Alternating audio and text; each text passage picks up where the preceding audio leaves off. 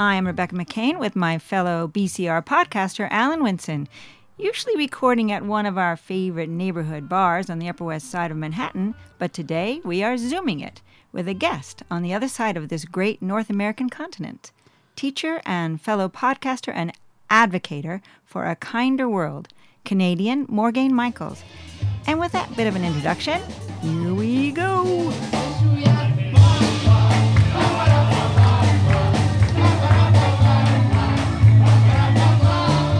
Morgane Michaels resides and works in Victoria, British Columbia, and this lady wears a bunch of hats.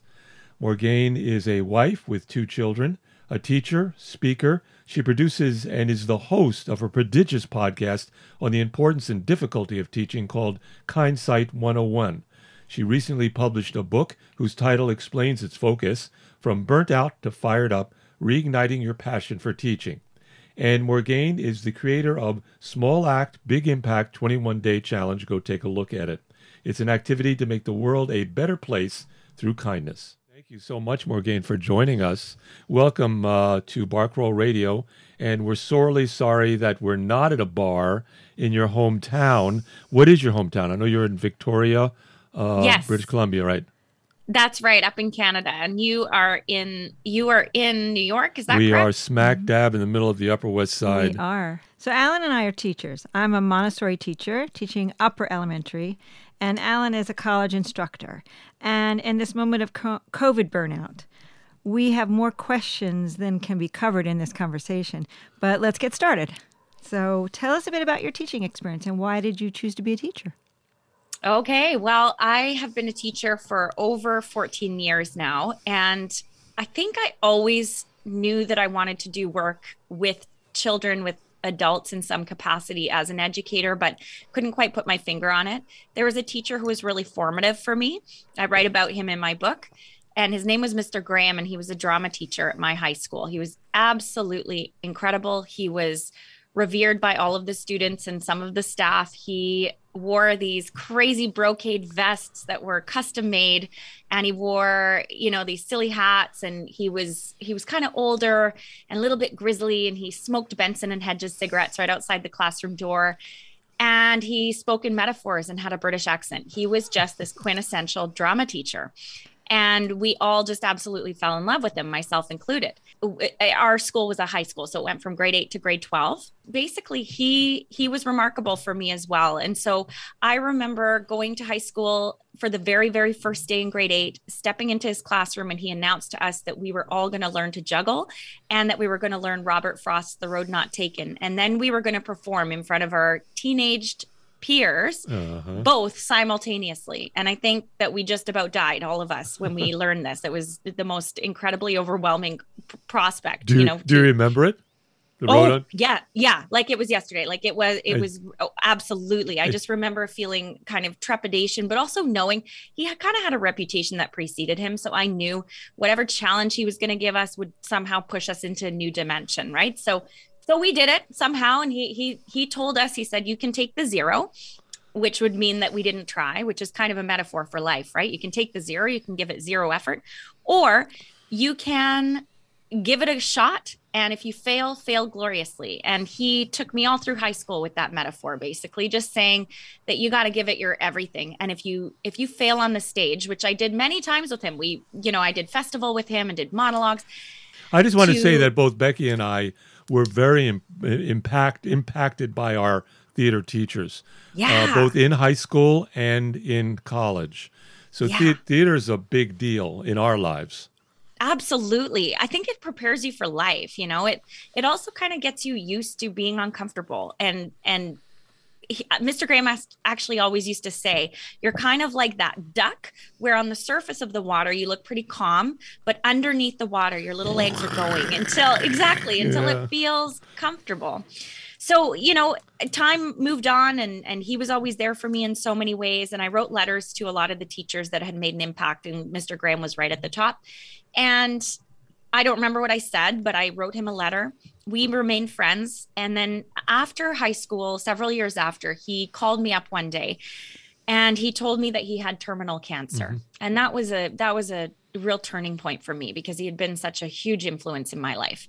And and basically, you know, I was there for him quite a bit. And then one day came where he said, you know, you need to come and see me. And I just knew that would be the last time I'd really have a chance to see him.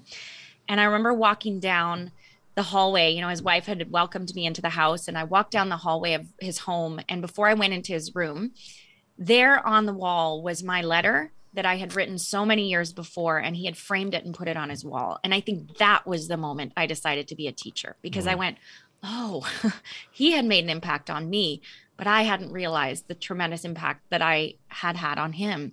And and I wanted to share that with kids and I wanted to share that with other people because I think it's just it's remarkable how little tiny acts can make that significant impact. So, right. Yeah. Um, you've been a teacher now for 14 years. Has mm-hmm. it paid off? I mean, mm. emotionally. Yeah, you know what? And I think I've ebbed and flowed with this. I think I've gone through different seasons, and I think we do. You know, when I was bright eyed and bushy tailed at the very beginning, I don't think that I was as discerning about the way in which I was doing things. I just did it and mm-hmm. failed, you know, dared to fail gloriously. mm-hmm. But I made it through. I just remember a friend telling me as long as you sort of get to the end of that year and we learned something, you know, then there's the success, you know, you've made it through. But I think as the years have gone on, and especially with the birth of my own kids, I think my passion for it has kind of gone through different cycles. And so I've had moments of restlessness, which has kind of pushed me into doing other things and then still feeling somewhat fulfilled by my career, but but putting more of my creative energy into the other things. And then there's this positive feedback loop that happens. I'm sure we'll talk about a bit more.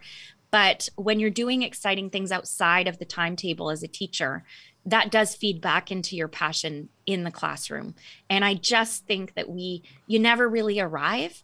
And so yeah, I feel satisfied, but I know how to feed that satisfaction too. I know how to get there, and it's not always directly from the classroom, you know. And some what one I imagine one of that positive feedbacks that you've been engaged in is Kindsight 101, the yeah. podcast that you deal with, and you get to talk to some amazing people.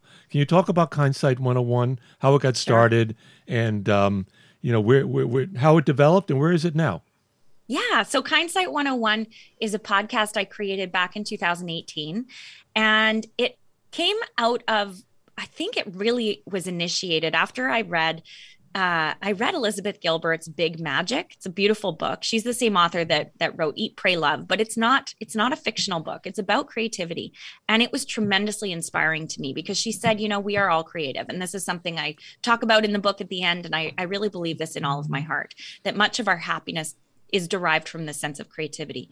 So, long story short, I wrote a blog, and then from the blog, I sort of got inspired to start listening to podcasts. And uh, then I was like, well, man, I love listening to podcasts. I love listening to people tell their story and then you know through a few different avenues it sort of got planted the seed got planted for me to start my own and i did a fellowship with seth godin and alex dipalma and that was absolutely amazing because it connected me with a whole community of podcasters and just gave me the confidence to just do it kind of like mr graham did right? To just give it a go and and defy this weird logic that tells us that we need to ask for permission mm-hmm. from other people in order to do these things. So that's how it got started. And I've had the the I I've got about I think almost 200 episodes out. Some of them are what we call host on mics. So they are, you know, where I just do reflections by myself with a glass of wine sometimes. Mm-hmm. um, and it feels like I'm doing it, you know, in in a little silo. And I forget that there are listeners listening, but uh, I do that, or I'll have interviews. And I've interviewed people like Seth Godin. I've interviewed Dr. Kristin Neff, who is one of the originators of, of the whole concept of mindful self compassion. I've interviewed a ton of different educational psychologists like Dr. Green, Dr. Stuart Shanker, a bunch of different people I've been lucky enough to talk to. So, what what what do you find that's fun about podcasting? I mean, there is it is the creative part. There's that. It's a lot of work. Anyone who's not podcasted won't realize the amount of work. But what's the fun part of it for you? Yeah, you know, you're absolutely right. And I do all the editing myself. I do all of all of the uploading you know i don't outsource that you do that too so mm-hmm. you know like it's a it's a ton of work and you've got to be mindful about the music and the way that you do your your voiceover but i think there's a few different pieces so number one i feel like i'm leaving not a huge legacy like i'm going to change the world but i feel like it's kind of putting my footprint a little bit on the world and I think that it's positive content. And I think we need a lot of that. And I think educators need that. We need to be surrounded by inspirational and positive messaging and this idea that like we don't need to be perfect to be making an impact. I think that's important. So I'm proud of the messaging. I'm also proud of the fact that I get to talk to these people who are. I, I don't know. There's some credibility that being a podcast host gives you automatically, which honestly I, i'm no different than the same you know i would I, I, was in 2016 i just have a podcast now. I'm still the same person. I think i've gotten a bit more comfortable on the mic too. Like i'm i'm okay with that air that playing air silence chicken you know like dead air chicken where you're just kind of pausing and waiting because usually things come out of it. So i think i've learned some skills but i think the, the most valuable part has been able to to talk to these people and be in a room with them one on one just because I say I have a podcast. Yeah. so yeah. yeah. yeah. that, that dead air thing, my, my, my wife uh, and, and co host Rebecca McKean, we looked at each other because I have a problem with that dead air thing. Yeah, I don't. So I'll, I'll, I'll take a note I from you. you. I don't mind it. In the Kindsight 101 tagline, uh, you say that you talk with, quote, world renowned educational leaders about the mobilizing power of kindness. What do you mean by a term you use in your program, use it in your book, authentic kindness. Can you define that for us? I think the first idea came from when I read Simon Sinek's book on uh, Leaders Eat Last, and he talks about the science of kindness, which is essentially that when we push out kindness in the way that we're interacting with others, that we're generous with our spirit, there's no ulterior motive or agendas. We're really just wishing the best for other people around us and doing everything within our power to show up for those people in a generous way. I'd say that's kind of what kindness is to me. So it's the way you speak to people, it's the actions that you take, it's the heart that you have. And there's some some more multifaceted ways of looking at empathy and compassion and, and kindness itself within that. But in a nutshell, that's it. And the science behind it is what's so fascinating because I think through the small little acts that every individual does, there's this ricochet effect and this rippling out that can shift a whole culture to be more psychologically safe. And all of these things that when we when we talk to, you know, Forbes top 10 lists, they're saying like we need people to feel like they can be creative. We need people to take risks. Well, where does that start? It starts from the individual who deems themselves a leader because of the way that they show up for their colleagues and their students. It's not about top down. It's really about how are you showing up honestly for people in a generous spirit. Yeah. And so so you know they talk about oxytocin is that love hormone that's released, serotonin, dopamine, all of these like happiness hormones are released when we witness kindness, when we receive kindness directly, and then also when we give it. And so mm. when you have all of those positive hormones flying around, it directly counteracts stress. The cortisol hormone is blocked by the oxytocin hormone, and that is pure science. So if we want less stressful, you know, work environments and schools, the very easiest way that we can do that is to mobilize kindness mm-hmm. and we can do that with our students uh, and then also through that they get to see that they're they have that ability to make change in their school it's very empowering but it's very simple and it, it can be misunderstood i think as this kindergarten variety of you know just be kind. Well no you got to really mean it. Let, let's go to a practicals. When when was the last time you were authentically kind? Say today. Today? Oh wow. Oh that's interesting. Okay i think you know what? I, will give you an example just with my kids. I think sometimes sometimes it can be really easy to turn off. Actually i just read something about this recently where we can show up as our performative selves for the rest of the world. And then when we get home in the comfort of our own space, we sort of relax into who we really are. And I think it's really natural to feel like we kind of drop our shoulders and but but it's important to show up for our family. And so this morning, for example, uh, you know, my kids wanted to do some they had soccer, but my other, you know, my daughter was watching my son. And so we played uh, a game where she was timing herself to go around the field and see how fast she could go. And I think the attentiveness to not not just giving her my phone or something. Like the attentiveness and the need for her to have me also engage with her in a meaningful way takes energy sometimes when you're when you're feeling busy. So i think those little micro moments make a big difference. Yeah. but i think you know when it comes to to some of the the little gestures you know i covid's flying around right now right? It's really it's really t- got gotten some legs in our communities. And and i don't mean that lightly but i you know mm-hmm. a lot of my colleagues have gotten it in the classroom and mm-hmm. and are home with their families and all of that. And so i made you know a big batch of brownies and i went and delivered some to to my friends and and that feels good. You know it's it's not a big deal. It's not a huge big thing but it's it's something and it just reminds people that they're they're missed and and people are thinking about them. Yeah but it has to be authentic. I mean, I imagine there's an inauthentic kindness too, where it's just a put on kind of kindness. But you're talking about something that comes from the heart. It's like you're you're really there. You're really there for your daughter, and you're really yeah. watching. You're not pretending to watch. No, and I think like we, uh, you know, when we think about our our our receptors you know what the way that we interact with people there's this test that people do uh, with smiling actually shawn Achor does this in his sessions and when you're smiling if you're doing an authentic smile, you can actually your your neural receptors will pick up on if somebody is doing an inauthentic smile. Their their their occipital muscles around their eyes won't actually contract in the same way. So mm. it's hmm. like you can't even trick people through a fake smile.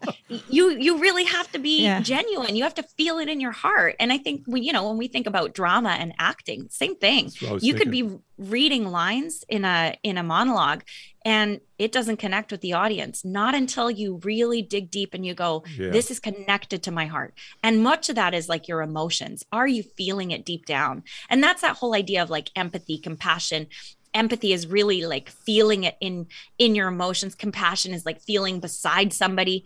And then the kindness is basically the action behind those feelings. You know you can have this latent empathy where you're sitting on the feelings. You know you watch the afternoon news for example or the evening news and you're sitting on these feelings of empathy and compassion and they just kind of circulate. And if you don't let them out it can turn into kind of burnout or or or a feeling of resentment or overwhelm you know that compassion mm-hmm. fatigue is just we need to work through that in a physical actionable way and so kindness allows us to do that wow. essentially wow. thank you great so you refer to a broken education system are you mm-hmm. talking about the united states and canada in that sense? Yeah, you know what? I I think I think probably globally, but I, I'd say from my own lived experience, probably Canada, and from what I've heard from a lot of people, the states too. Yeah. Uh, what I see, maybe specifically in public education, is that we have this catch-all net that we're trying to get kids with you know like we're, t- we're trying to connect with them the best that we can in this kind of archaic uh, system that's that's colon you know it's deep it's deeply rooted to colonization uh, there's a lot around, you know, Seth Godin talks a lot about this, this whole industrial complex where we are, you know, the reason that education and schools were first invented is because they wanted to create workers for factories. So we're, you know, processing kids and we're we're passing them on to the next grade. And it's very formulaic and linear. And I think there are moves to make it more open-minded. I have many colleagues who are deep into inquiry style learning, like Trevor MacKenzie is someone who is actually a colleague in my school district, but he's making waves around the world. He goes to the Middle East all the time to talk about different ways of approaching education, or he goes to Europe. And so it's really exciting, but I think deep down there's a lot of fear around shifting things. And I'm a kindergarten grade one teacher, and I totally identify with that shift. So something kind of needs to change where we're, and the reason is, is because I think this catch all net isn't actually catching all of the kids. It's not really meeting the needs of everyone. We know that there are, you know, minorities who are just not literate uh, that that there are people of indigenous descent here, for example, in in in British Columbia, who are not graduating. And so, why? Why is that? The system isn't working for them. So, to me, when something's not working, it's kind of broken, right? Or it definitely is wobbly. so, uh, yeah, and I think uh, the as much as we try, you know, we see the effects of that, and so it can be disheartening at times to know that you're part of the system that maybe doesn't feel perfect or doesn't feel as effective as we wish it, it could you know i think that's what i mean by that yeah yeah. So, so, what is teacher burnout and how prevalent is it in our education system? Are teachers leaving the profession? Yes. So in droves, the research was pretty significant. I think it was, I think it was in the 60 to 80% range of most educators were feeling were feeling stressed out to the point of near burnout. And this is before COVID. Mm. And then we saw, you know, mo- like quite a high number of teachers in the first 5 years will will choose to leave the profession entirely because it is just it, you could say it, it's too much, you know, it's too many hours, long hours, high expectations. Um, sort of this feeling of lack of success. And so burnout is really this feeling of, you know, it's a combination. It's not necessarily cry on the bathroom floor, you know, what comes to mind when you think of burnout. It's really apathy over time. It's like who's apathy? The teachers. The teachers yeah. but it's also the receptive sort of apathy that you might get from your students when they're like well we're kind of tired of this whole thing too and you're you're pushing all this energy out and you're not necessarily getting much back in return and what about the of, administrators? What about your yeah absolutely. I think i think that it's a cultural thing in schools right now and i think since covid it's gotten worse and i think the the major culprit here is fear. I think fear really has really made it so that it's hard for us to try difficult, interesting things. But it's also because we are afraid of everything right now because it's a scary world out there. It feels that way. And we're you know i think i think a lot of what's going on right now has a tremendous impact you know around the pandemic and then and then the subsequent events around it whether it's you know protests wherever you stand on that spectrum regardless it's stressful you know? And so that trickles down into our psyche and that can lead to burnout this feeling of you know i'm just overwhelmed i'm too tired. I don't i want to call in sick every day you know? I don't want to show up i don't want to get up i'm i've gotten a full night's sleep but i'm still tired. Like these are all part of the burnout checklist sort of symptoms and it is recognized now as part of the mental illness spectrum. But my whole thing on this is that I think we have the capacity, most of us, to sort of see that we're in that window of of high risk for burnout and to do some things that that very practically can bring us back into who it is that we are and get slow down a bit and go no to the to the outside world saying that it's chaos you know kind of go no i can dig deep within myself and i can put up the boundaries that i need to still feel wholehearted as a person within this. And then that is an incredibly empowering thing to walk into the world with. Do you see any of this within the system though? Is there any sort of um, professional people within the system that you're teaching in that are helping the teachers through this I think that there's more of a willingness. It can be really tricky though because there's there is I think a lot of institutions, whether it's schools, whether it's the administration administrators up at you know the board offices, or even within corporations, they're recognizing there's a mental health sort of crisis right now. Many of us are, you know, uh, there, there's a lot of different people who are putting resources into that, but there's a toxic positivity element to that as well, which can be underneath all of the kind sort of slogans and that we care about your mental health is sort of this idea that like all you need to do is just have a bubble bath and it's all going to be fine or yeah. you're blowing this out of proportion or you know at least at least you know whenever you start a uh, you know a, a, a conciliatory uh, comment with at least it, you know that it's not going to be a supportive one. So i think i think again it comes back to that intention. Is the intention to just get people kind of past their symptoms and up and going again so that they can continue being part of the system? Or are they genuinely thoughtfully caring about the people in their midst that they that they are responsible for?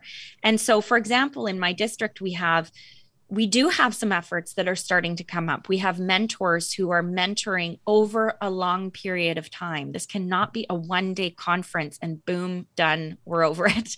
It has to be an ongoing thing. There has to be resources in, in counseling and mentorship type group oh, programs that support, you know, this is not a one off. And so and is this happening? Yeah. Is this happening in Canada? Is there this, that sort of feedback a lot of, that you get from a lot of things are siloed so i think it depends on where you're at. In british columbia i think in many ways we we have a very um, a very open sort of curriculum that allows a lot of autonomy which i know is not common. And i think that autonomy coming back to that whole happiness creativity thing allows us to create a program for our students that is responsive. And i think within that whole mindset of of autonomy and sort of listening to teachers and it's not perfect there is this space where i think a lot of districts are starting to head into that supportive real deep thinking around what it means to be social emotional learners uh, ourselves as teachers, right? So we teach it to our students, but are we actually practicing it? And I think there's starting to be a connection between the two, but it's taking time to yeah. sort of make that an actual professional development goal. You're listening to Bar Crawl Radio. We're talking with podcaster and teacher Morgane Michaels about teaching in the time of COVID and the enormous gift of kindness to others and to ourselves.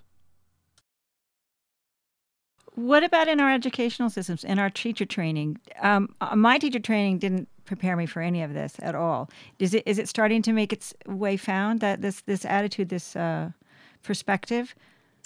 Yeah, do you know uh, there at, at, the University of British Columbia, Kim Schonert Reichl is a leading researcher on actually educator wellness. And so she's done a fair amount specifically with students, but then she started just like me kind of zooming out into the teacher wellness piece and has done a lot of research. And so I think the University of British Columbia has started to really delve into that with leaders like that who are really who are really recognizing like this is significant. If teachers are not okay, students don't stand a chance, you know? So we really need to make that a priority. And I think it's starting to trickle into to programming. But again, I think like schools and and classrooms, our programs are only as effective as the teachers.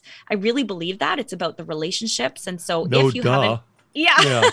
so if you have a if you have a professor who who doesn't practice practice the practices, then it's uh it, it can fall on deaf ears. I think again it comes back to that intention and and the space and time to practice. So i think there's people are making headway and i think because we're seeing attrition in in the educator profession at such high levels it's encouraging to see this actually be be considered head on but it was so much work to be done. I'm on the other end of the profession. Uh you're a k1 teacher.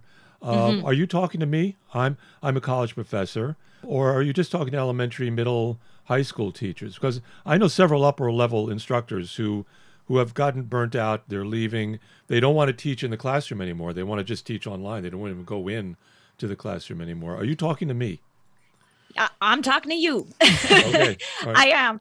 You're a teacher, right? You're an educator, and whether you teach preschool or you're with toddlers or you're in that elementary demographic middle school high school or or in the in the post secondary all of that can be exhausting and i think some of the secondary effects of you know the pandemic right now the millennial kind of aftermath which has come i'm sure you've seen a real shift in the students that you work with uh, that that there's sort of I and I don't want to paint everybody with a brush, but the same brush. But I also think, you know, I connect with my kids' babysitters who are who are in their late teens, early 20s, and there's a sense of apathy and a, a feel almost like a feeling of hopelessness that's happening. Mm-hmm. And so when you're met with that as an educator too, uh, as a professor, and and you're not, you know, they're looking out on their future and they feel a sense of hopelessness, and you're trying to carry that space for them man that's a tough job that can lead to a sense of that for yourself right yeah. so i think we're we're dealing with the shift in in perspectives that's yeah. not how i felt when i was 20 i felt excited about life and the future but i think it's hard right now there's a lot of struggle so in your book from burnt out to fired up you mm-hmm. look at personal emotional issues that the teacher faces uh, mm-hmm. approaches that seem much like effective mental health counseling um, these approaches to overcome teacher burnout could apply to anyone under stress. Um, what is it about teaching that makes it unique, uniquely stressful? You know what? I think I think there's a couple of things that make it stressful. I think we're misunderstood by the general population as sort of like babysitters, often, especially mm. for the young ones. Mm. Um, it seems like an er- an easy job, uh, maybe uh, something that you see kind of romanticized in in the media. And you know you think of dangerous minds and it just seems like if you just put enough heart into your job then you will win those guys over and you know you'll make scholars out of those kids. Well the reality is day in day out it's really challenging work. Like you have to show up with bucket loads of energy. And if you don't have it, it can be tough to dig deep if you're if you don't feel like you've got a bucket to pull from, right? Yeah. So I think the energy expenditure, the lack of understanding from the public is significant and that can kind of feel, you know, I think we all need that feeling of at least respect but sometimes we kind it's nice to have some recognition for the work that you do and when people don't understand or they sort of diminish your job as being oh you're just a babysitter well it makes it like no, I spend hours on this job outside of the hours that you see. You know, they're not all visible hours of work. And then you're holding space for human beings, many of whom are still developing their prefrontal cortex. They do not always act in rational ways, uh, logical ways. They're dealing with trauma, and therefore, some not all of them, but many of the students, the the the numbers, no matter what your demographic is, even if you're in in a very affluent place, you're still going to have kids who have who have really complicated home lives. Um, many of whom will actually see some some kind of adverse childhood uh, impact, right?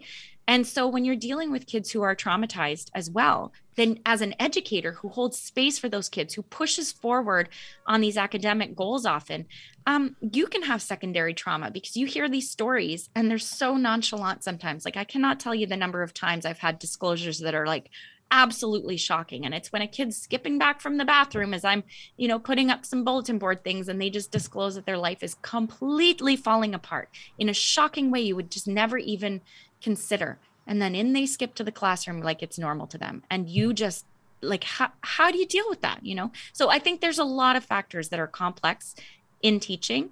And and it's no wonder you know that we feel stressed the way that we do. And nurses are up there too a lot of these giving professions. Oh yeah. Are you feeling these things beck? Are you?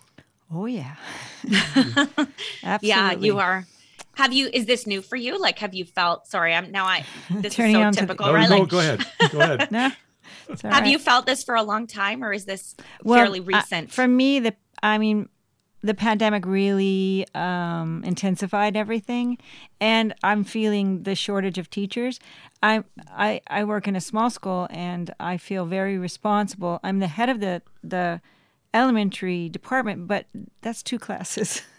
you know so i feel like okay that, that, should be easy but it's really not and yeah. um um and yeah i just feel um overwhelmed and and i'm not able to really take a break you know yeah because yeah. i yeah. if, if i'm if i don't come to work if i don't show up it really puts a burden on other people so i look forward to those little breaks and yeah. but i do try to stay engaged and excited about what i'm teaching um, and i am i am too. Yeah, she's she's she's amazing. Uh, the, Uh, amount, the amount of work that she puts into her classes, it is yeah, it's just amazing.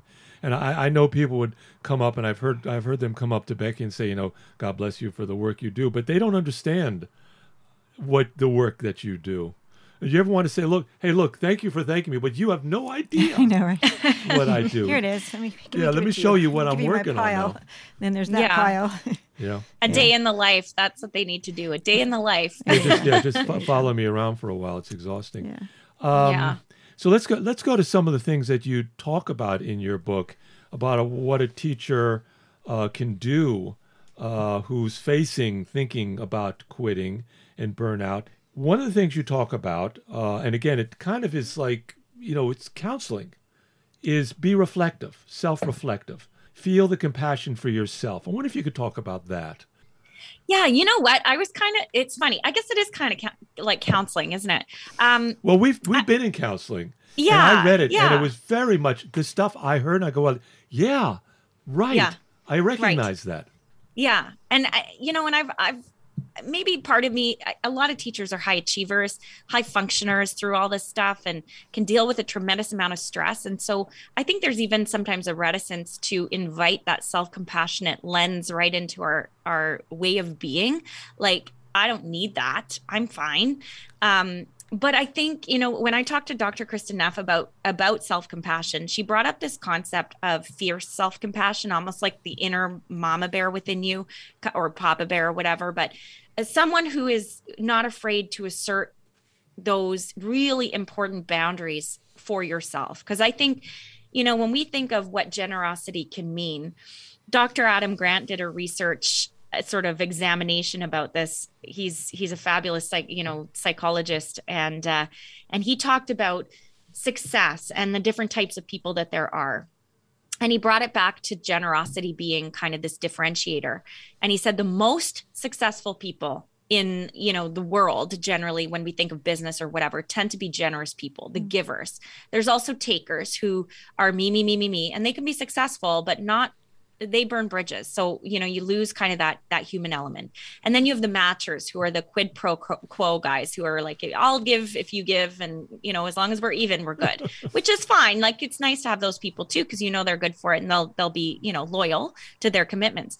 Um, but then there's also this unsuccessful group, and they tend to be also the givers because they do not have the effective boundaries in place to also put their own needs ahead of maybe some of the other people around them. And I think teachers tend to be givers. And so you kind of mm. want to decide what end of the spectrum of success you want to be on. That can impact your wellness, right? Is so when we're being reflective, we kind of want to think about what is it that I need and to definitely elevate that.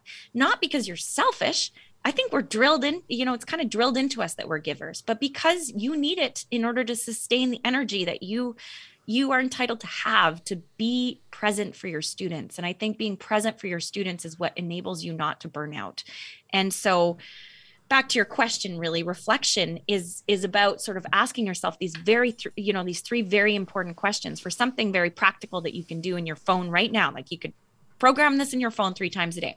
Number one is ask yourself, what am I feeling? And then the second thing is, where do I feel it in my body? Sorry. And then the mm. third thing is, then what do I need? And so, usually, when you can get quiet enough to get in touch with your emotions first, that's the really important piece. That's not easy. You, it's not easy. And that takes practice. But it is. And I think this is much of this book isn't really rocket science. It's about getting quiet, you know, three minutes a day to just ask yourself those very basic questions. And the thing is, is that over time it becomes a bit easier because you're asking yourself those same questions and you start to sort of preempt that with the self awareness of, oh, yeah, how am I feeling? Because quite often we blaze through the day, we miss our lunches, we miss our snacks, we don't even move our bodies, we forget to take a sip of water all day for eight 10 hours we don't drink water. Like what never, is that? It's a good thing though because you can never go to the bathroom anyway so. well this is true because yes you are bound by those recess breaks right? But it's true i mean it's crazy. What other profession? Maybe nursing you know?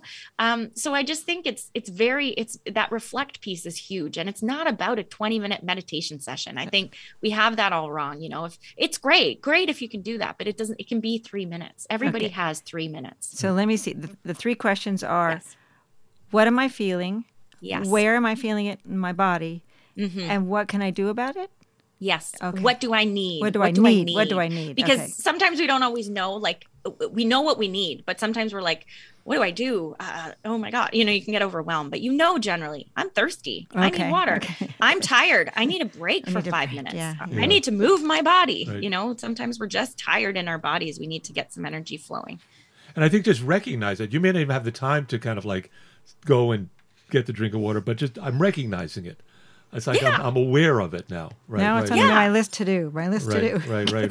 Right. There's so. Well, many... you can even program it in your phone, and then you don't have to think. You don't have to spend any energy thinking about it. Just get reminded, you know, in the morning and and after school, and then maybe before bed. It's right. simple. That's a great idea. There's there's so many things that you bring up in the book, and it's it's so well documented and then well anecdoted so that it, it becomes not just academic. It's it it, it has that that's that personal uh, touch to it.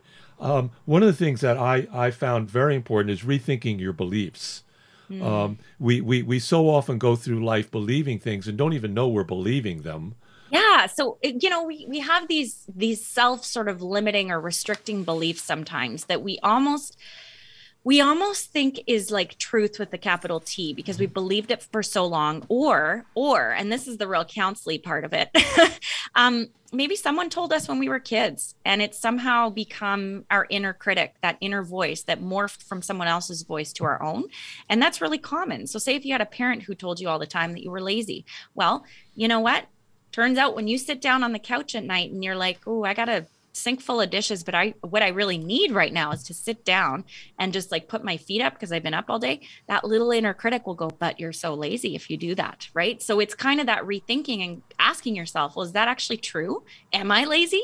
And then when you can question first of all you have to recognize back to that whole noticing thing you have to recognize that that little inner critic is speaking at all and then you have to learn its language decipher what the heck it's saying and then have the gall and the audacity to actually question it because 90% of the time, if it's negative, it's probably not true. And so if you can reframe that thing and go, yeah, no, sometimes I don't feel like doing the dishes.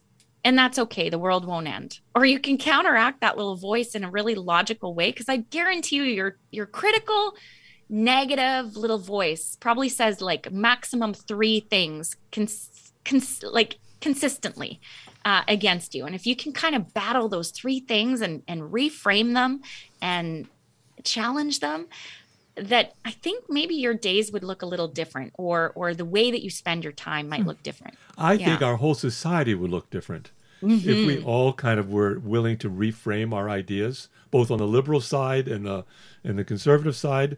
Uh, just continually reframing, but that gets into something else, maybe. but it's it's yeah. an important idea. Yeah. You also look at the importance of having and reaching goals in the classroom. How do I know if my goals are achievable for my students? Or um, what, what do I do if I fail and I don't reach my goals? Am I a bad teacher? Yeah. Well, you know what? I see. No, you're not. But yeah, I, I hear the question. No, you're definitely not. you know what? I, as as a grade one and kindergarten teacher, uh, sometimes what happens is the the kiddos who get put into that grade one section, not always, but often sort of get put in there for a reason. Oh, we need another year of kindergarten. So I think we also, which I, I sometimes disagree with, because I think, you know, truly, I think we need we need those heter- heterogeneous groups uh, for kids to learn from each other, right? I think, first of all, that we can take kids to where they can go. And I think sometimes within the context of standardized testing, there's this expectation that we're all in the same speed at the very same time. And that can be really damaging because we know as teachers that there are moments of consolidation in kids' lives that are absolutely fast forwarded. And sometimes the perception is that they're super, super slow. I think that there's a lot of stuff, and I think neuroscience would probably back this up. There's a lot of consolidation that happens that isn't visible right out the gate. And so just when you plant the tree, you cannot expect that within, you know, 6 months they're going to be doing exactly this, you know, your success is going to be measured by their performance yeah. in this very standardized way. Like it's just not how life works. But you know, I've seen tremendous shifts in some of the interactions socially in my students with certain ones that that was their big goal and and for me maybe the academics i know that the ground has been set.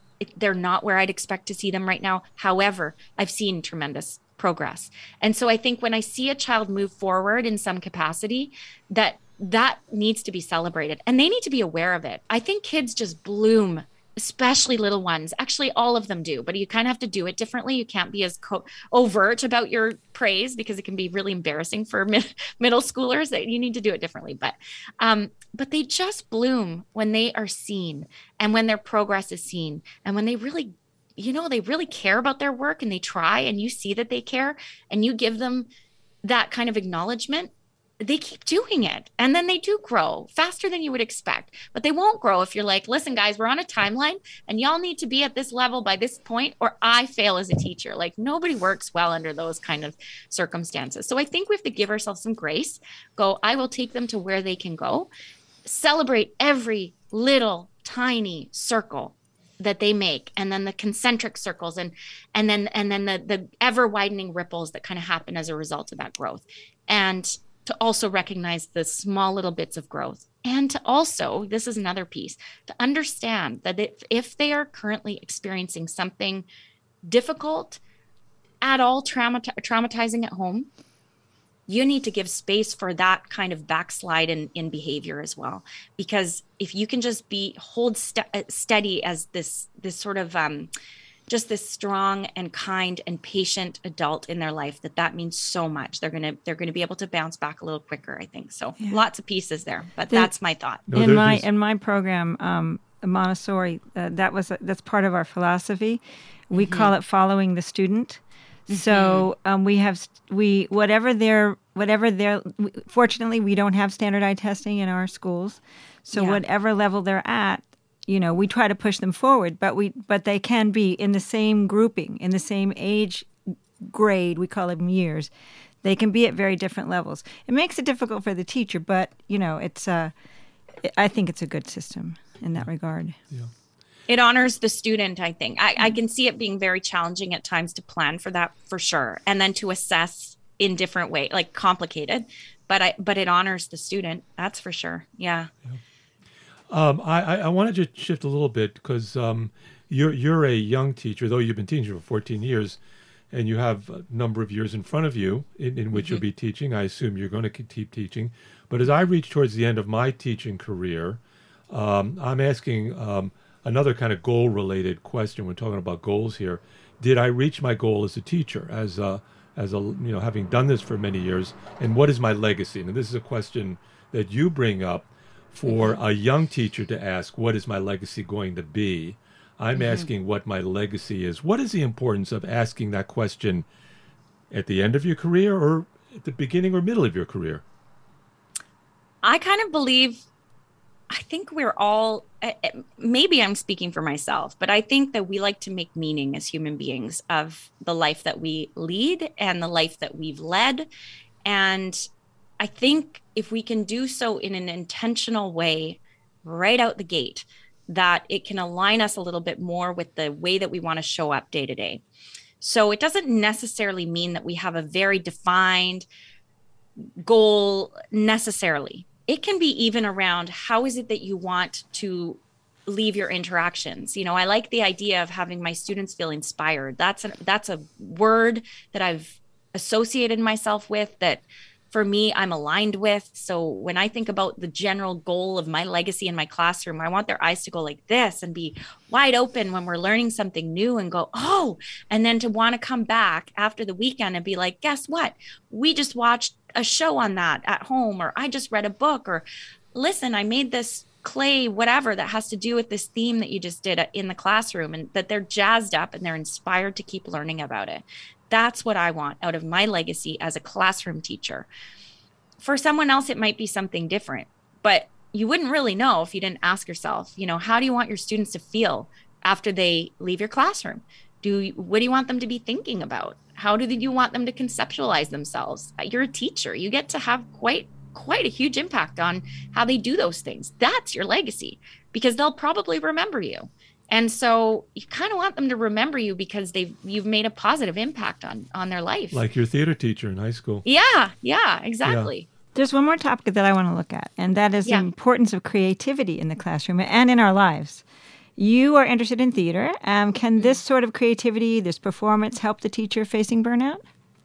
Oh my goodness. Okay. I'm so passionate about this part of the book. And I think when we think about counseling or we think about quote self help stuff, which I think this kind of falls into that category, we do not often point to creativity as a means of getting to a wholehearted place as human beings. However, I would argue that it is probably the most mm. the most human form of expression that we could possibly have in terms of really letting our whole selves shine through when we really connect with creativity and i'm not just talking you know performative type arts uh, or or you know visual arts in the ART kind of way. I'm talking like like the way that you cook dinner, the way mm. that you that you move through the world and, and choose to see your neighbors and, and talk to them in the eye the, the conversations that you have the type of questions that you might have uh, you know at the at, with your colleagues you know that is art the way that you choose to show up and it's hard work sometimes creativity. Like i said in the book you know our creativity declines over time as adults and it's only because we lose sight of that thread we lose sight of that ability to suspend our disbelief to and play. to fully play. Yeah and play is the antidote to perfectionism. And i think what's kind of plaguing our society a bit right now is that whole idea that like everything needs to be perfect. We all you know cancel culture Yes, yes, yes, absolutely. I think that there's just not the space being made for humanity. Yeah. Play is humanity, creativity is humanity. It's yeah. messy and it's beautiful. And we get to know ourselves that way. We grow that way. We connect with others that way. And when we're in flow, which is this loss of time, that is has been deemed one of the happiest kind of mindsets that we can possibly have. Yeah. So I say to people, you know, challenge yourself because sometimes they're like, well, I, I don't know how, I'm not creative. I don't know how to be creative. So challenge yourself to go and explore some novelty. Go do something you've never done before. And it could be skydiving, but it could also be take a Thai cooking course and see what happens. Maybe that'll light you up. I did a, a soap making thing with my sister and a bunch of her girlfriends the other day, and it was. I went in kind of going like, mm, I'm not that into soap. Like I, yeah, I, I don't know. Yeah, yeah. It was so joyful. We got to pick the scents, like we got to pick the color. Everything was so fun, and so I just think we need to give ourselves the opportunity to explore new things and allow whatever will happen and percolate to happen and that's being human so let's give ourselves more opportunity for more, that more flow less perfectionism sounds yes. great is yes. is it possible that for some the best choice is to leave teaching? When does a teacher know she's through? Yeah. I, you know i think a lot of educators are asking themselves this question right now. It's it's not unexpected. I like this framework. So when you're thinking of making a decision like that, when you're thinking of quitting, you can ask yourself two questions. So, number one is, is it working?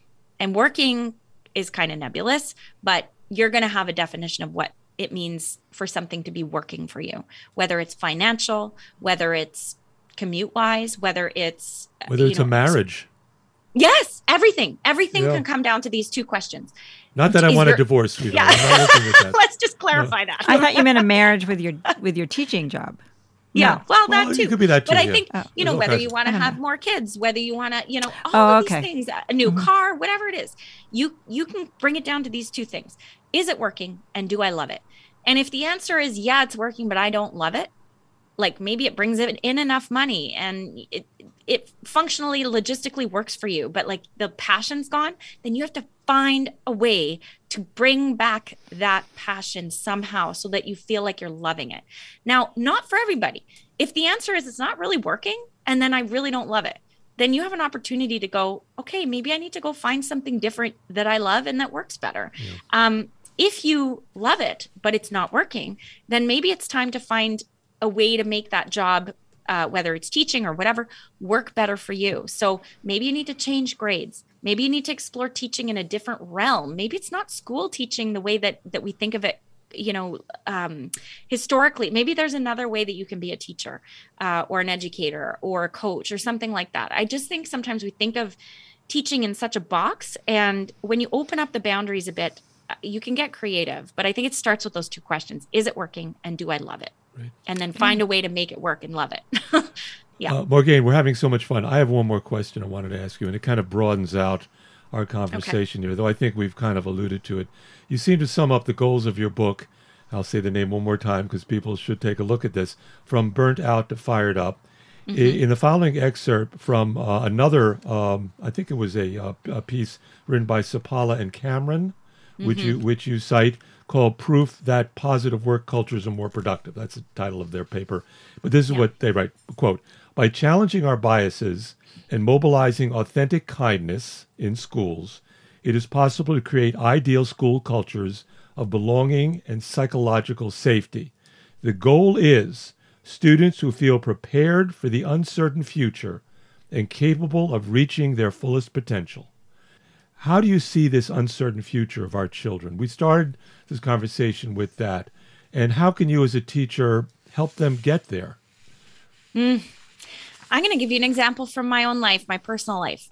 So, number one, I think the uncertain future is uncertain because it's very hard to define. I think we see little tidbits of what we understand it might be maybe like a very free free open market type situation where maybe organizations aren't the end all be all maybe there are ever fluctuating companies that are sort of running the world. Who knows? It can be very dystopian or utopian. It's very very hard to understand or even conceptualize. And as a teacher it's very hard to understand necessarily how we can set like set our children up for success. I have a daughter. She's hugely passionate in crafting and all things creative. And at times it can be really exhausting meeting that need for constant. And I'm not creating this stuff, but just, you know, she's seven, right? Materials. So abs materials, it's the energy that it takes to make a giant mess, all these things. So I try a lot to sort of give space for that creativity. And then when she says things like, she said this the other day, I want to make a company. And here, and I said, okay, tell me more. Like, why do you want to do it? Who's it for? What are you doing? And not in a critical way, but more just really curious and asking the questions. She knew exactly all the answers. She had a sense. She knew the tagline. She knew the name of the company. She was creating these little clay figures that kids can assemble on their own. And she wrote out all these instructions and like wild. So I think part of it is being responsive and giving children kind of that boost that they need to do what it is that they love to do and to give them kind of the boundaries and and and yet kind of hold their hands through it. So i taught her a little bit about okay let's make a movie for this. If you want to do this let's do it this way. And she edited all the music like bring the things that you can to your child's life and then let them go with their dreams. And just little bits at the beginning because i think you know think back to my grade 2 year because that's where she's at right now. I had a little club where I made all my friends come over and do story writing. I'm sure they just loved that. but in grade two, I was writing. And then I kind of forgot about all that. And then I look at where I'm at right now and I go, oh my gosh, I was doing a lot of the things that I love to do as an adult when I was in, you know, when I was seven years old. And here she is talking about companies. I'm like, well, maybe she'll be an entrepreneur, not because I want that for her, but, because it's in, you know, intrinsic in her. So I think when we listen to our our children, they are able to be what the world needs in order to sort of fit into this economic world that we live in. But we just have to help them to understand that they have gifts and they have worthy goals and to sort of hold their hands through that. And in this very, very undefined future, I think that's all we can do. And much of that comes back to supporting their passions. So, yeah, yeah that's yeah. kind of where I'm at. It's all mm-hmm. possible. Mm-hmm. It's happened before. Braille yeah. invented his system of reading for blind people when he was 12. Wow. Wow. 12 That's or 13. Right. Yeah. And I, I've met people that um, when they were nine, they decided that they wanted to start a nonprofit organization. And when they were 13, they figured out how to, you know, what exactly what they wanted to do. And as an adult, by the time they graduated from high school, they were on their way. They already had started it and was and it was working. It's beautiful. Yeah. And then yeah. they're serving the world doing the thing that they've kind of been meant to do. And I think the less they hear like shut that dream down, be realistic, the more likely they actually will be oh, able boy. to do these yeah. wonderful things, oh, right? So, that's that's a that's a killer. That's be great. realistic. Yeah, right. yeah, yeah. yeah. What Re- what realism are you talking about? yeah. yeah, yeah. Thank you Morgane Michaels for joining us at a no bar bar crawl radio. Your new book, From Burnout to Fired Up Reigniting Your Passion for Teaching, is available everywhere. It's a really fun and impactful read. And if you're a teacher and if you know that teachers are important to a thriving democratic society, I'd say get the book. I hope that we get out to Victoria, British Columbia someday and get to meet you face to face and take you out for a drink. we, we owe I would one. love that. I would, would love great. that. I will take you to my favorite haunts. But okay. thank you both so much, Alan and Rebecca, for having me on. It's been so fun. And I just, I love talking about this. And I hope that it's of some use, some value to your listeners. So thank you so much.